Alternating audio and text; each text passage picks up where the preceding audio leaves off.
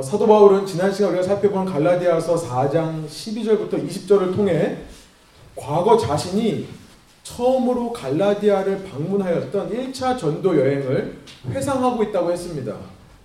그곳에 있는 갈라디아 교회 교인들, 그 사랑하는 형제 자매들을 위해 사도 바울은 내가 또다시 회상하는 수고를 할 준비가 되어 있다.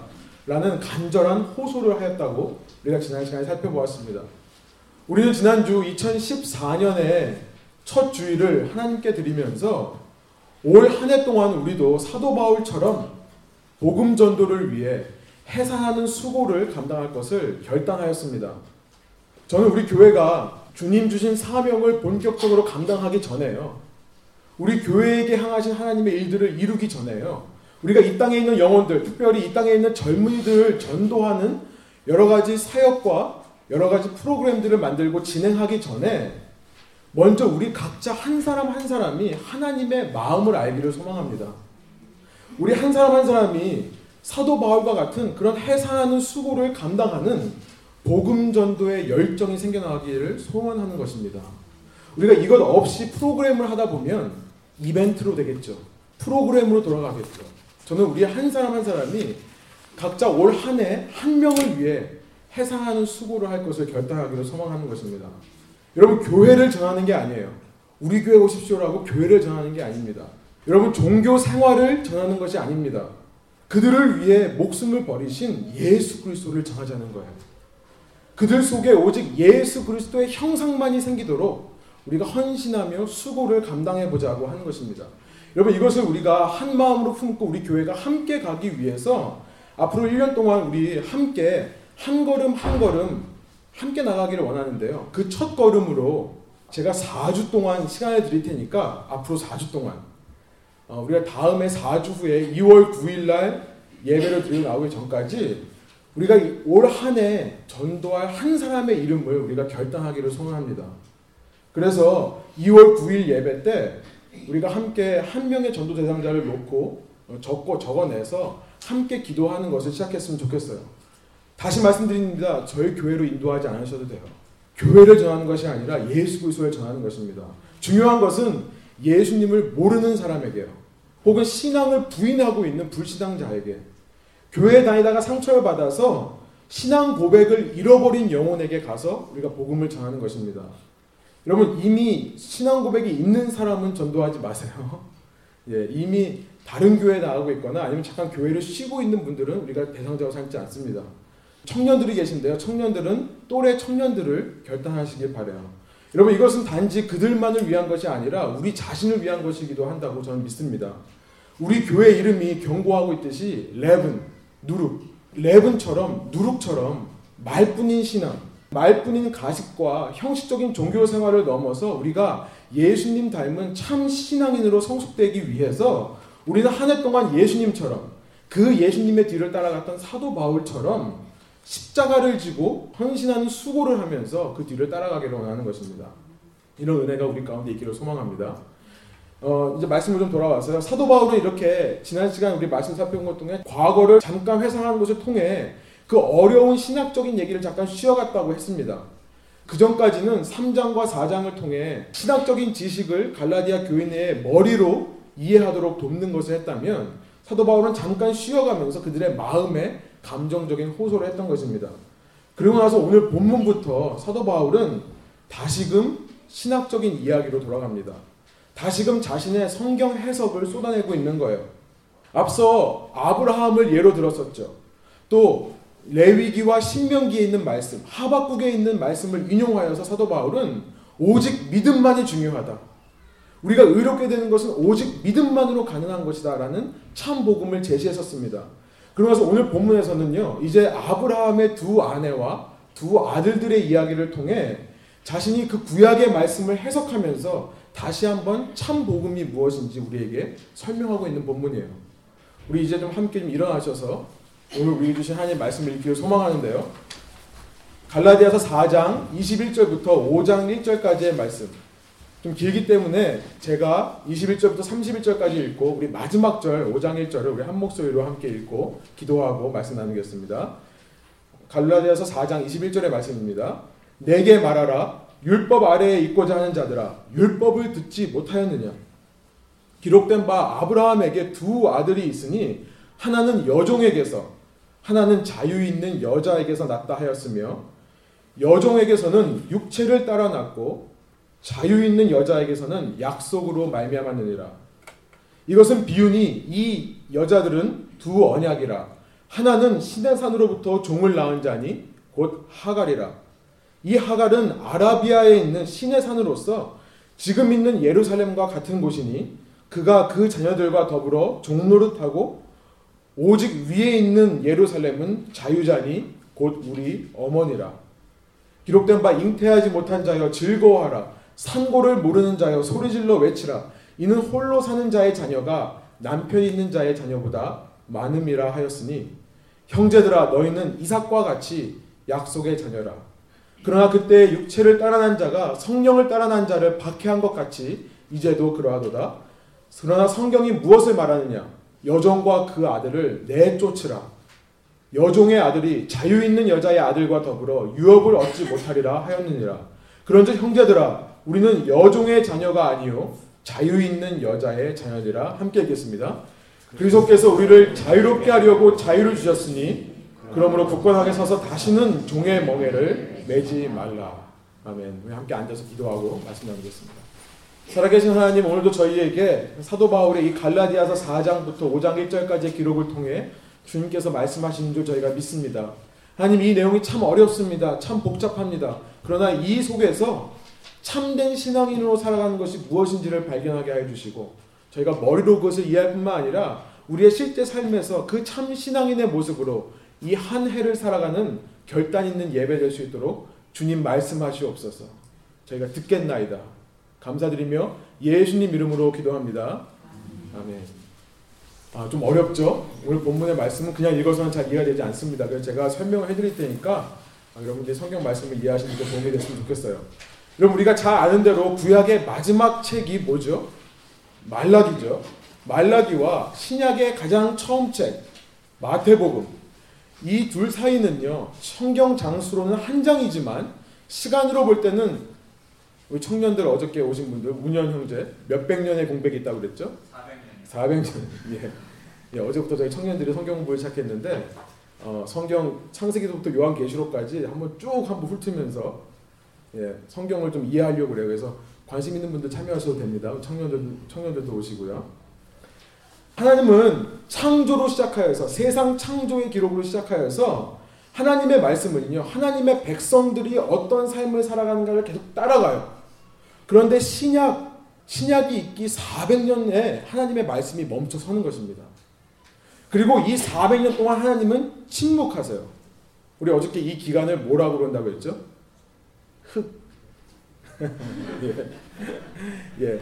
이 기간을 암흑기라고 한다고 했어요. 예, 제가 잘못 가르쳤나 봅니다. 예, 청년들이요 어저께 흑역사라고 그러더라고요. 저는 이 말이 뭔지 몰랐어요. 여러분 아세요 무슨 말인지? 요즘 이 말이 유행한다고 그러는데 흑역사라고 그러는데요. 그래서 제가 암흑기라고 했더니 청년들이 흑역사래요. 그래서 뭐 무슨 말인가 제가 물어봤더니 흑역사가 뭐냐면요. 연예인들이 성형하기 전의 역사를 흑역사라고 한대요. 어둡고 암울한 역사를 흑역사라고 한답니다. 네.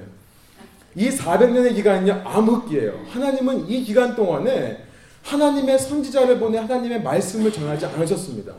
여러분 이 400년은 성경에서는 침묵하고 있지만요. 실제로 이스라엘 역사를 보면 이 팔레스타인에 살던 이스라엘 백성에게 수많은 일들이 일어났었어요. 그런데 그 일을 겪는 이스라엘에게 하나님께서 한마디를 안 하셨습니다. 그렇게 400년이 흘렀어요. 누가복음 3장에 보니까 로마의 티베리어스라는 왕, 디베리오라는 왕이 통치한 지 15년 되던 해 역사적으로 보면 이것이 AD 29년입니다. AD 29년에 그 400년의 공백을 깨고 광야에서 세례 요한이라는 사람이 하나님의 말씀을 외치는 것이 기록되어 있어요. 여러분 주보에 있지만 누가복음 3장 3절을 한번 보시면 제가 한번 읽어드릴게요. 요한이 요단강 북은 각 처에서 와서 죄 사함을 받게 하는 회개의 세례를 전파하니 이렇게 되어 있어요. 여러분 그래서 그 세례 요한에게 수많은 무리들이 세례받기 위해 모여듭니다. 이제 유태인들은요, 아, 이제 하나님께서 드디어 우리에게 말씀하시나 보다. 그런 기대를 가지고 모여든 것입니다. 그러나 그렇게 모여든 유태인들에게 세례 요한은 하나님의 영으로 충만하여서 이런 경고의 메시지를 말하고 있어요. 누가복음 3장 7절에서 8절이에요. 요한이 세례 받으러 나오는 무리에게 이르되 독사의 자식들아 이런 말을 합니다. 독사의 자식들아 누가 너희에게 일러 장차 올 진노를 피하라 하더냐. 그러므로 회개에 합당한 열매를 맺고 속으로 아브라함이 우리 조상이라 말하지 마라. 내가 너희에게 이르노니 하나님이 능히 이 돌들로도 아브라함의 자손이 되게 하시리라. 이런 말씀을 하는 것이 나와요. 유태인들은 세례 요한이 주는 이 세례를 받으러 나오면서도 정작 자신들의 마음 속에는 조금도 회개하는 마음이 없었던 것입니다. 세례를 받는다는 것은 나의 죄를 씻는 것을 말하죠. 내가 내 죄를 씻음으로 이제 하나님의 말씀을 대할 수 있게 되는 것이 세례의 의미입니다. 그런데 그들은 살아계신 하나님의 말씀을 맞을 준비를 하지 않고 형식적이고 종교적인 모습으로 나온 거예요. 세례 요한은요, 누가복음 3장 8절에서 그들 속에 있는 그런 안일함과 가식적인 태도가 어디서부터 나왔는지를 정확하게 지적하고 있습니다. 그들은 속으로 아브라함이 우리 조상이라고 생각했던 거예요. 자신은 아브라함으로부터 시작된 이스라엘 민족이기 때문에 안일함 속에 살았던 것입니다. 하나님을 만나기 위해 두렵고 떨림으로 자신의 죄를 회개하고 그 하나님의 말씀을 갈급함으로 찾으며 나온 것이 아니라 자기는 이미 하나님의 백성이 되었기 때문에 안일함과 나태함으로 세례를 받는 이유는 오직 그 세례를 통해 자신의 영혼이 더 성숙해질 수 있다고 하는 막연한 기대감에서 나온 거죠. 그들은 살아계신 하나님을 만나고 그 하나님을 예배하고 그 하나님의 말씀을 듣고 그 말씀에 순종하려는 헌신적인 결단의 태도가 없이 나왔던 것입니다. 여러분, 오늘날 우리도 한 가지 돌아보기를 원합니다. 우리 안에도 신앙생활을 하며 교회에 나오며 예배에 참석하며 하나님의 말씀을 듣고 하나님의 말씀을 읽으면서 유태인과 같은 이런 안일함과 종교의 형식뿐인 모습이 있지는 않는가. 갈라디아서를 통해 계속해서 반복하면서 우리한테 하신 말씀이 바로 이것입니다. 성경의 참 신앙이란 결코 종교 생활을 의미하지 않는다는 거예요. 참 신앙이란 하나님과 우리가 만나는 인카운터, 그 만남을 얘기한다는 거예요. 마치 계란이 바위에 부딪힐 때 계란이 깨질 수밖에 없듯이 우리가 살아계시는 예수님을 만날 때, 우리가 인카운터 할 때 우리는 부서지고 우리는 무너져 내리고 나는 죽고 내 안에 예수 그리스도가 사는 거예요. 이것이 참 신앙이라는 것입니다. 내 안에 예수만 살아있을 때 그 예수님을 주인으로 모시고 살아가는 것. 여러분, 우리 모두에게 이런 참 신앙이 회복되기를 간절히 소원합니다. 그러나 여러분, 세례 요한이 유태인들을 향해 이 독사의 자식들아 라고 말하는 이 경고와 이 지적의 말씀을 한 지 거의 20년이 지난 시점에서도 정확히 말하면 약 18년에서 19년이 지난 시점입니다. 이후에도 유대인들은요, 마음이 전혀 변하지를 않았어요. 1차 전도 여행 중에 현 터키 남부 지방인 로마령 갈라디아를 찾은 사도 바울은요. 그들에게 우리가 의롭게 되는 것은 오직 믿음만으로 가능하다라고 하는 칭의의 복음을 전했었습니다. 우리는 오직 하나님의 일방적인 약속에 의해 성령을 받고 그 성령에 의해서만 하나님을 아버지라 부를 수 있는 하나님의 자녀가 된다는 성화의 복음을 전파했었습니다. 그러나 당시 유태교에 심취했던 이 유태인들이라는 종교인들은요, 아직도 자신의 혈통에 근거한 혹은 육체의 할례에 근거한 아니란 신앙에서 벗어나오지 못하고 있었던 것입니다. 이미 구약의 시대, 옛 언약의 시대는 지나갔고 새 언약의 시대, 신약의 시대가 열렸는데도 율법에서 말하는 외적인 행동 양식을 지키는 것이 자신의 구원을 개런티한다고 보장한다고 생각, 생각했던 것입니다. 오늘 본문 21절에 보니까 사도 바울은 그처럼 안일한 신앙 안에 갇혀서 그냥 편하게 종교적인 신앙생활을 하려고 하는 그들에게 이렇게 얘기를 하는 거예요. 아직도 율법 아래에 있는 자들아, 너희가 그토록 아브라함의 자손이 되는 것을 자랑스러워하는 것이냐? 내가 너에게 한 가지 질문을 하겠다. 그렇다면 내 얘기를 좀 잘 들어봐. 아브라함의 후손이라고 해서 다 하나님의 백성이 되는 것은 아니지 않았느냐. 이 얘기를 하는 겁니다. 너희가 아브라함의 후손이라고 해서 자손이라고 해서 다 하나님의 백성이 된 것은 아니었지 않느냐. 세례 요한이 말한 것처럼 하나님은 원하시면 돌들로도 하나님의 자손을 삼을 수 있는데 너희는 도대체 무슨 근거로 너희가 아브라함의 자손이기 때문에 하나님의 백성이라고 착각을 하는 것이냐. 이 질문을 하는 것입니다. 그러면서 22절에 아브라함의 두 아들, 아브라함의 아들의 이야기를 해요.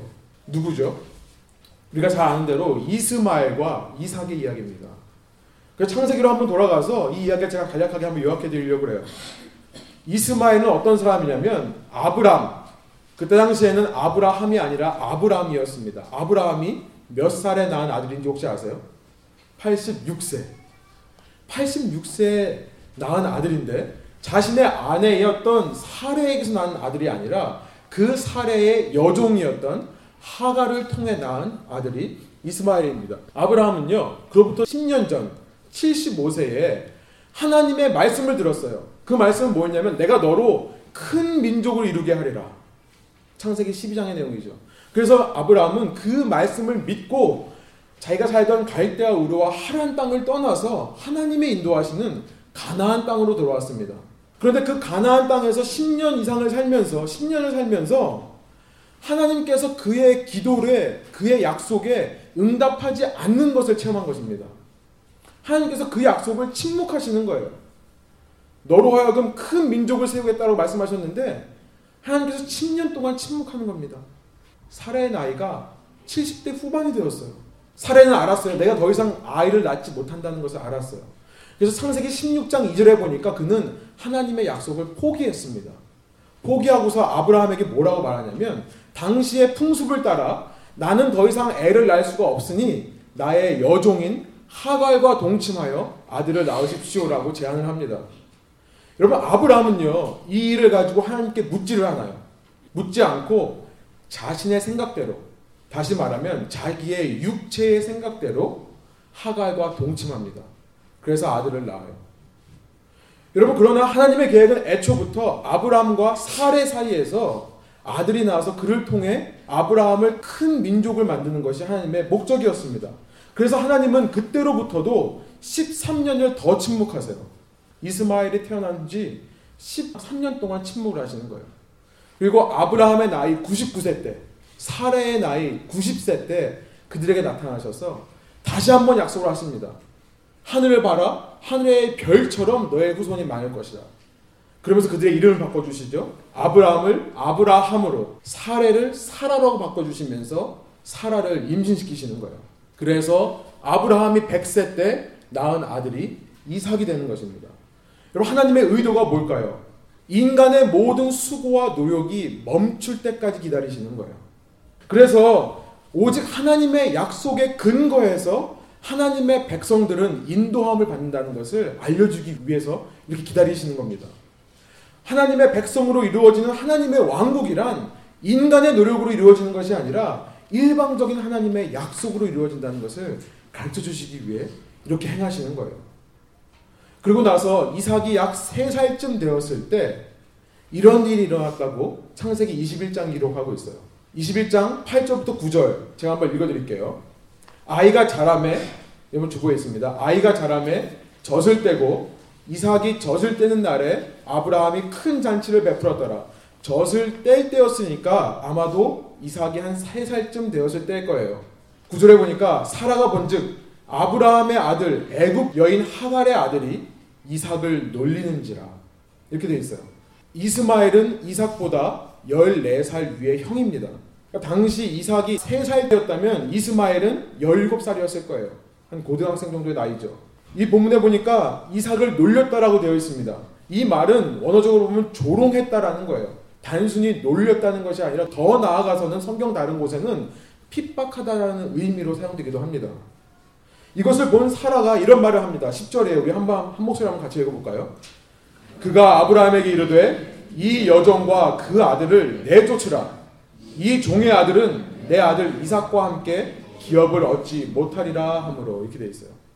아브라함은 자신의 아들이었던 사라를 통해 난 이삭만을 사랑했던 것이 아니라 하가를 통해 얻은 이스마엘도 사랑했었나 봅니다. 그래서 11절에 보니까 상당히 고민을 했어요. 어찌할 바를 몰랐어요. 그런 그에게 하나님께서 나타나셔서 이런 말씀을 하세요. 12절의 말씀 한번 한 소리 읽어볼까요? 하나님이 아브라함에게 이르시되 내 아이나 내 여종으로 말미암아 근심하지 말고 사라가 내게 이른 말을 다 들으라. 이삭에게서 나는 자라야 내 씨라 부를 것임이니라.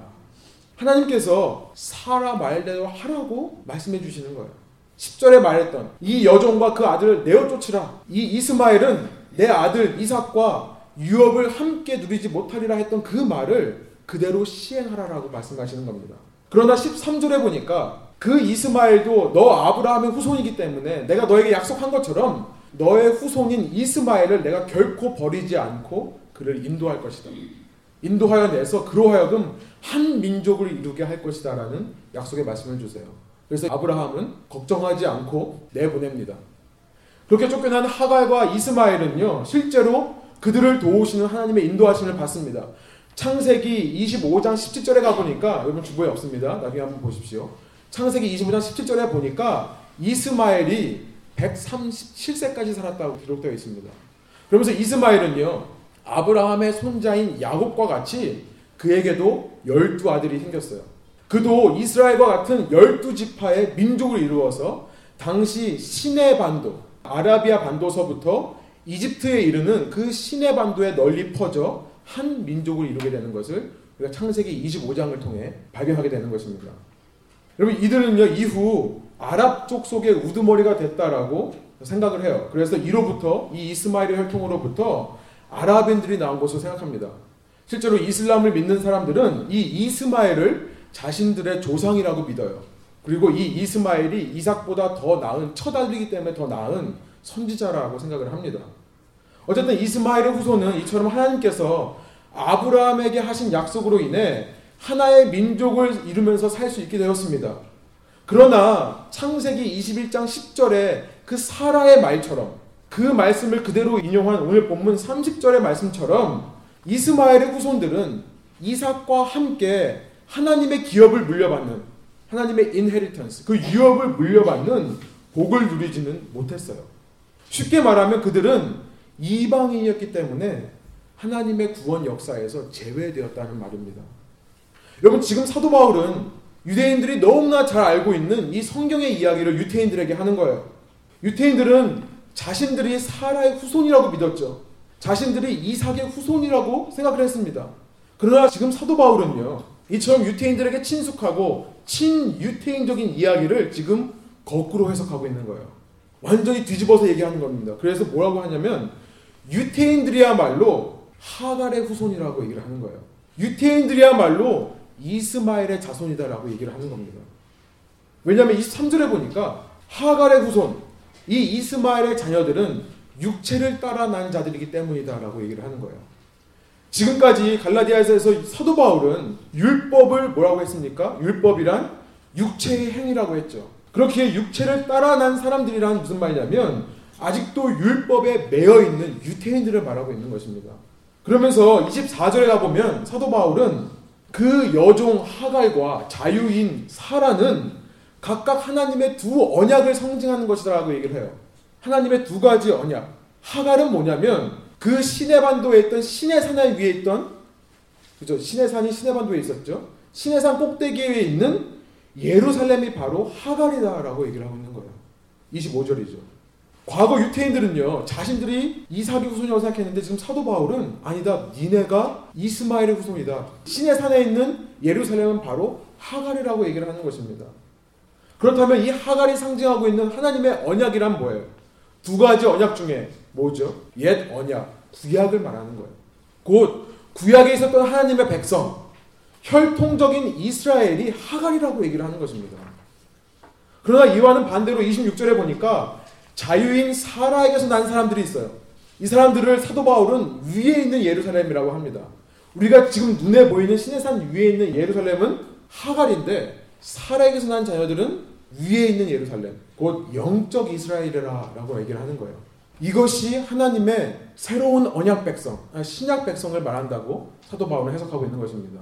하나님께서는 이제 구약 백성, 이전 백성이 아닌 새로운 백성들과 언약을 맺고 그들을 구원하시는데 우리가 마태복음 1장, 2장을 통해 살펴본 것처럼 예수 그리스도를 중심으로 해서 구약은 신약으로 완성이 되어서 이제 예수님을 통해 새 시대 새 백성 영적 이스라엘이 생겨난다는 것을 지금 사도 바울은 본문을 통해 하갈과 사라를 대조하며 말씀하고 있는 것입니다.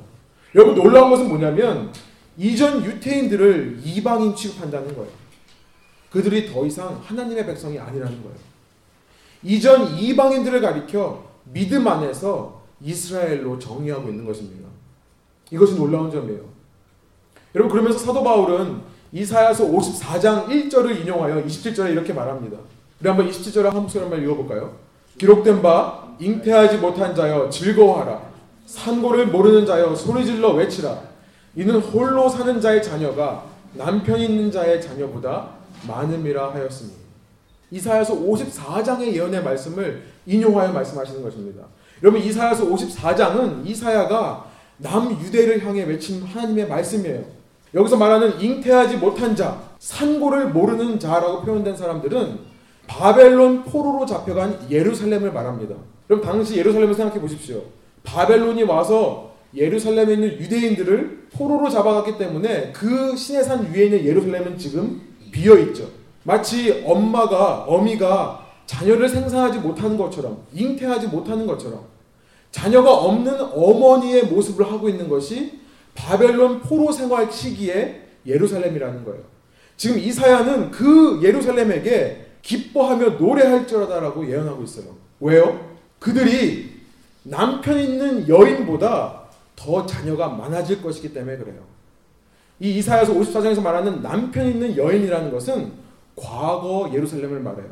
과거 하나님께서 그들과 함께 동행하셨던 바벨론 포로 시기 이전의 예루살렘을 말합니다. 무슨 말을 하는 거냐면 예루살렘아 기뻐해라. 너희가 지금은 다 잡혀와서 텅텅 비었지만 너희가 이전에 하나님과 함께 할 때보다 이후에 더 많은 자녀들을 낳을 것이다. 그렇기 때문에 기뻐해라. 이사야서 54장 9절에 보니까 하나님께서 이렇게 말씀하세요. 내가 잠시 너를 버렸지만 큰 긍휼로 너를 다시 모을 것이다. 여러분 이것이 어떻게 가능할까요? 어떻게 잉태하지 못한 자가 남편 있는 자보다 더 자녀가 많아지는 걸까요? 어떻게 포로로 끌려가서 죽을 것 같이 된 그 예루살렘이 바벨론 포로 시기의 예루살렘이 그 전보다 더 많은 자녀를 잉태할 수 있을까요? 이사야서 54장 전장인 53장에 보면 그 답이 나와 있어요. 여러분 이사야서는 구약의 복음서라고 불릴 정도로 예수 그리스도의 복음에 대해 설명하고 있습니다. 이사야서 중에서도 53장은요. 복음서 중에 복음서예요. 제가 주보에 실었습니다만 53장 10절 우리가 한번 한 목소리 한번 읽어볼까요? 여호와께서 그에게 상함을 받게 하시기를 원하사 질고를 당하게 하셨은즉 그의 영혼을 속건 제물로 드리기에 이르면 그가 씨를 보게 되며 그의 날은 길 것이요 또 그의 손으로 여호와께서 기뻐하시는 뜻을 성취하리로다. 이제 그가 그의 영혼을 속건 제물로 드릴 때가 되면 그가 씨를 보게 될 것이다. 자녀들을 얻을 것이라고 약속합니다. 여러분 여기서 말하는 그가 누굽니까?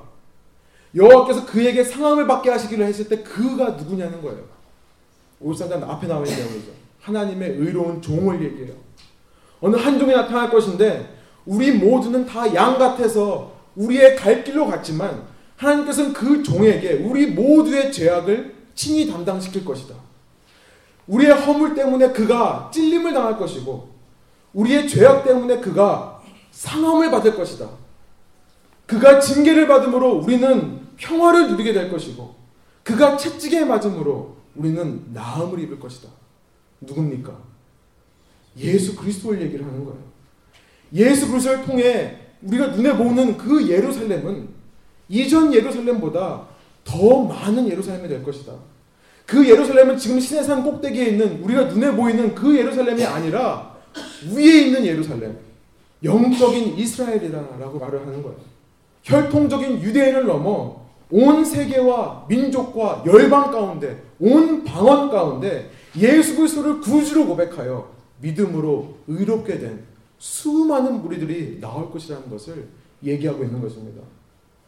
28절에 보니까 사도 바울이 그에 대한 결론을 이렇게 말합니다. 형제들아, 너희는 이삭과 같은 약속의 자녀다. 바로 너희가 그 사람들이다. 이제는 너희가 하나님 나라의 주인공들이다 라는 얘기를 하는 것입니다. 여러분 이것이 오늘 본문에서 사도 바울이 갈라디아 교회 교인들에게 외치고 있는 복음의 메시지인 것입니다. 여러분 그렇다면 이 메시지를 통해 우리가 우리의 신앙에 어떤 적용을 할 수 있을까요? 짧게 두 가지만 말씀 나누고 마무리하려고 합니다.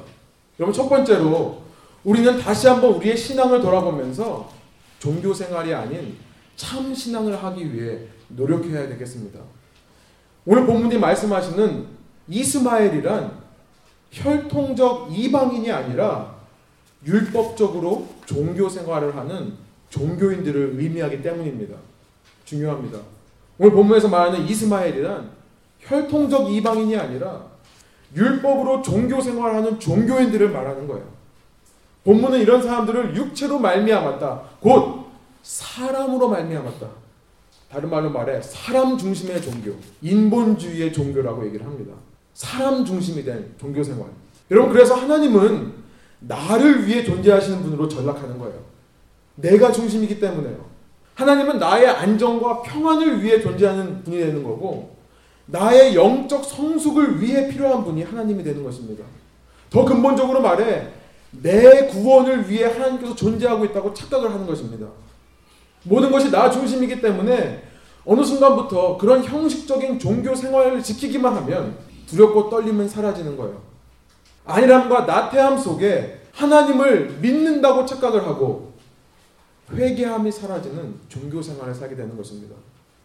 여러분 400년 동안 하나님께서 침묵하셨는데도 그 하나님의 말씀을 듣고자 하는 목마른 사슴 같은 갈급함이 없는 것입니다.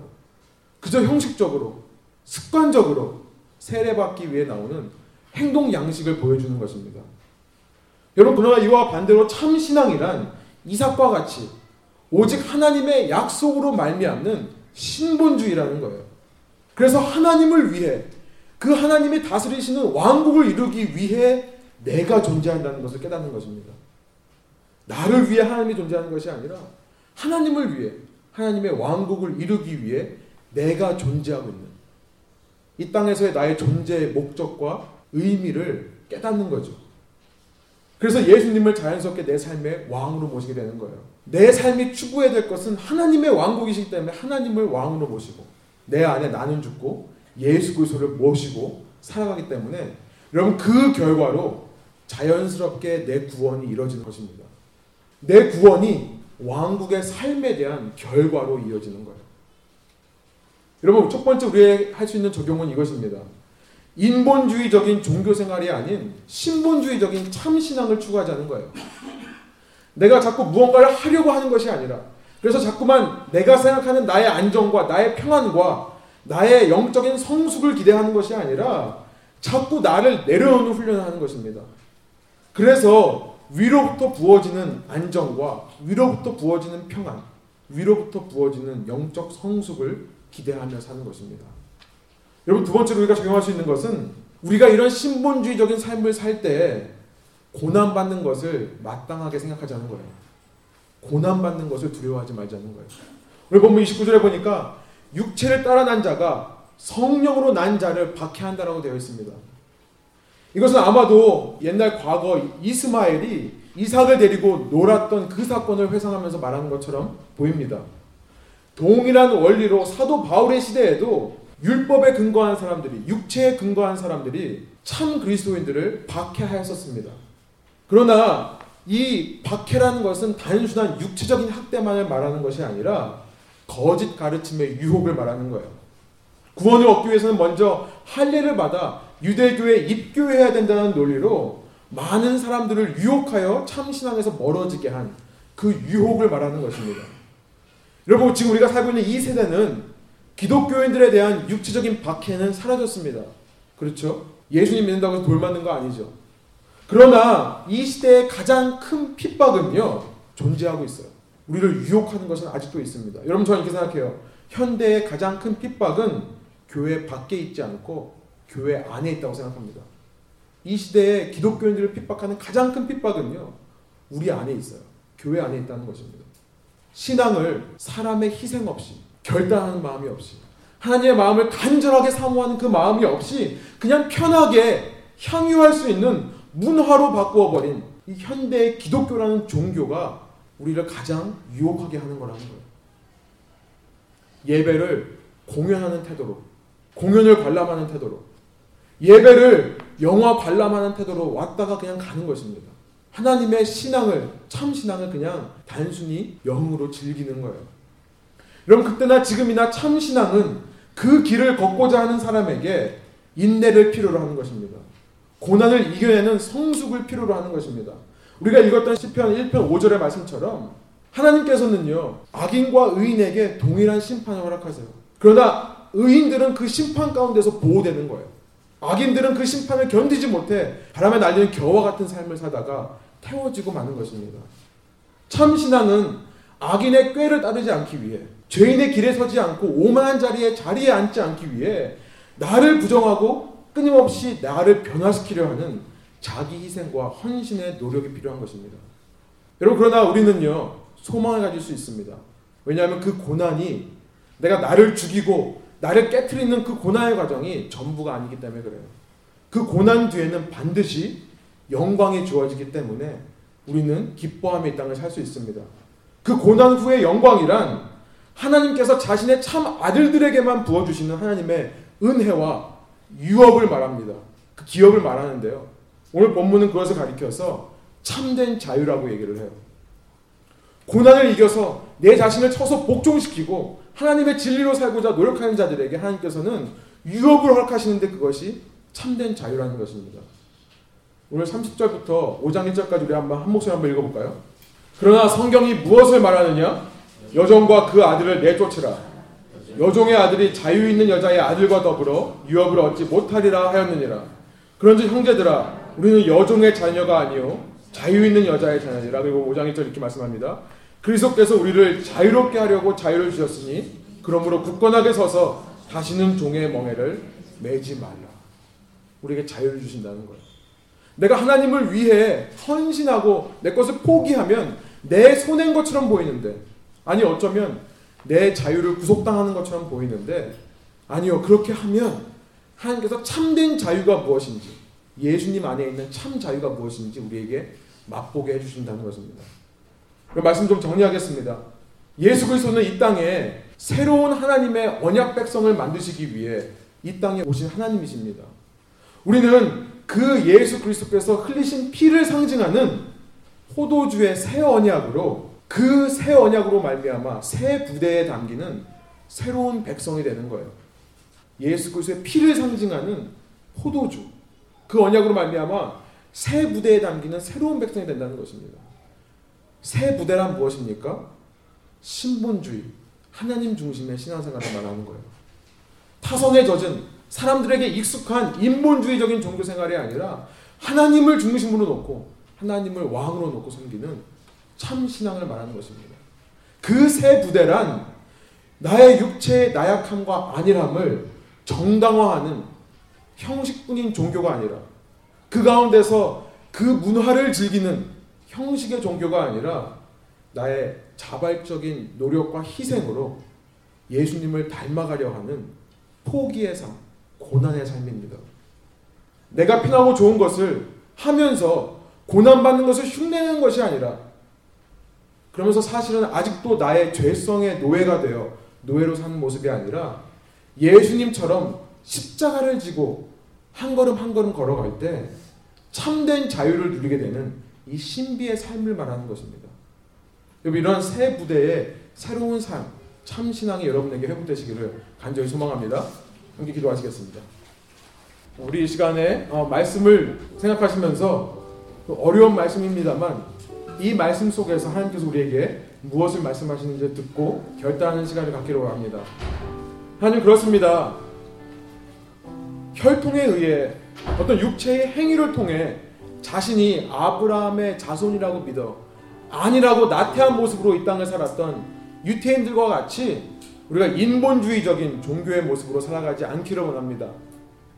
하나님 이 시간 다시 한번 저희의 마음과 영을 깨워주셔서 나를 위해 하나님이 존재하는 것이 아니라 하나님의 왕국을 이 땅에 이루기 위해 내가 존재하는 것임을 다시 한번 깨닫게 하여 주십시오. 이 신앙생활의 모든 중심이 나에게 있지 않고 하나님께만 있음을 우리가 함께 바라보게 하여 주십시오. 그래서 한 하나님을 섬기는 우리가 한데 마음을 모을 수 있는 유일한 근거는 왕 대신 하나님의 뜻을 이루기 위해 노력하는 데서 나옴을 깨닫게 하여 주십시오. 하나님 저희가 신본주의로 살아가기를 원합니다. 우리의 타성에 젖은 습관에 젖은 종교생활 하지 않기를 원합니다. 하나님 우리가 그런 타성에 젖은 습관적인 종교 생활을 하지 않기 위해 우리에게 고난이 요구됩니다. 그 고난을 감사함으로 자발적으로 감당하게 하여 주십시오. 내가 원하는 대로만 내가 해왔던 편한 방식으로만 신앙생활 하겠다 얘기하지 않고 나의 희생과 헌신이 요구되는 곳에 예수님의 모습으로 헌신하게 하여 주십시오. 희생하게 하여 주십시오. 포기하게 하여 주십시오. 지금 그럴 때 놀랍게도 우리에게 참된 자유가 무엇인지 맛보게 해주시는 그 신비로운 신앙을 깨닫게 하여 주십시오. 그 신비로운 참 신앙의 삶을 살아가게 하여 주십시오.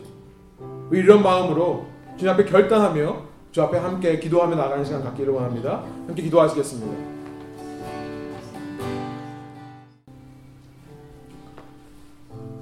하나님 저희가 복 있는 의인 되기를 소망합니다. 시냇가의 심기운 나무가 되기를 원합니다. 주님 이 광야와 같은 세상을 살아가며 우리가 갈급해야 할 것은 오직 주님의 말씀뿐입니다. 주님 사탄이 던져주는 잠깐 잠깐의 유혹에 넘어가지 않도록 인도하여 주십시오. 우리의 진정한 갈급함을 해결할 근원은 주의 말씀뿐임을 기억하게 하여 주십시오. 그래서 철을 따라 주님이 원하시는 열매를 맺게 하여 주십시오. 열매 없는 이스라엘을 저주하시며 열매 없는 예루살렘을 저주하시며 무화과 나무를 마르게 하신 하나님 예수님 우리가 무화, 마른 무화과 나무 같은 인생 살지 않기를 원합니다. 우리를 통해 주님의 풍성한 열매와 풍성한 하나님의 능력이 흘러나가기를 소망합니다.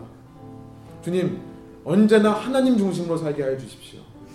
우리 신앙을 날마다 점검하며 날마다 주님 앞에 우리 자신을 부인하고 십자가를 짓는 노력을 하게 하여 주십시오.